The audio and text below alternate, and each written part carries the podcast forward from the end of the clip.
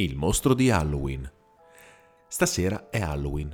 Marco aspetta il suo amico Giacomo. Andranno insieme alla festa. Marco è vestito in maschera, pantaloni bianchi, camicia bianca, cintura nera e fascia nera intorno alla testa. È un campione di karate. Mettiti il cappotto, gli dice la mamma. Marco aggrotta le sopracciglia. Ma insomma, mamma, i campioni di karate non portano il cappotto. Non mi interessa. Stasera fa freddo e tu, senza cappotto, non esci. Marco obbedisce con una smorfia, poi va fuori ad aspettare Giacomo.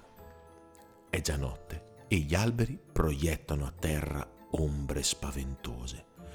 Marco non vede l'ora che arrivi Giacomo. Improvvisamente lo scorge all'angolo della strada. Giacomo si è travestito da mostro Indossa un costume di pelliccia marrone con grandi zampe pelose, piene d'artigli e ha un'orrenda maschera in testa.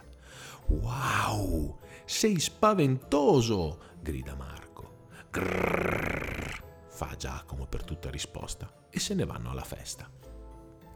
I bambini si divertono come matti, giocano ad afferrare le mele coi denti e per cena mangiano la pizza. Alla fine viene premiata la maschera più bella. Il vincitore è Giacomo. Grrr, commenta quando gli danno il premio, un gigantesco pacco di dolci. Sulla strada del ritorno, Giacomo divora tutti i dolci, poi si fa scappare un gran rutto. Che schifo! dice Marco. Grrr, risponde Giacomo. Marco lo saluta, poi se ne ritorna a casa.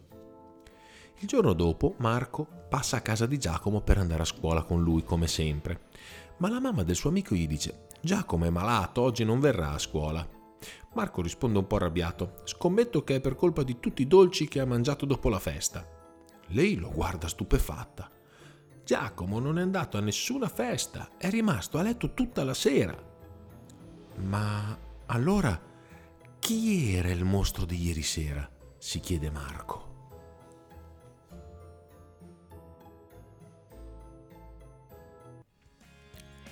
Spargi la voce, le favole dell'unicorno ti aspettano e aspettano anche i tuoi amici. Digli di seguirci su Spotify.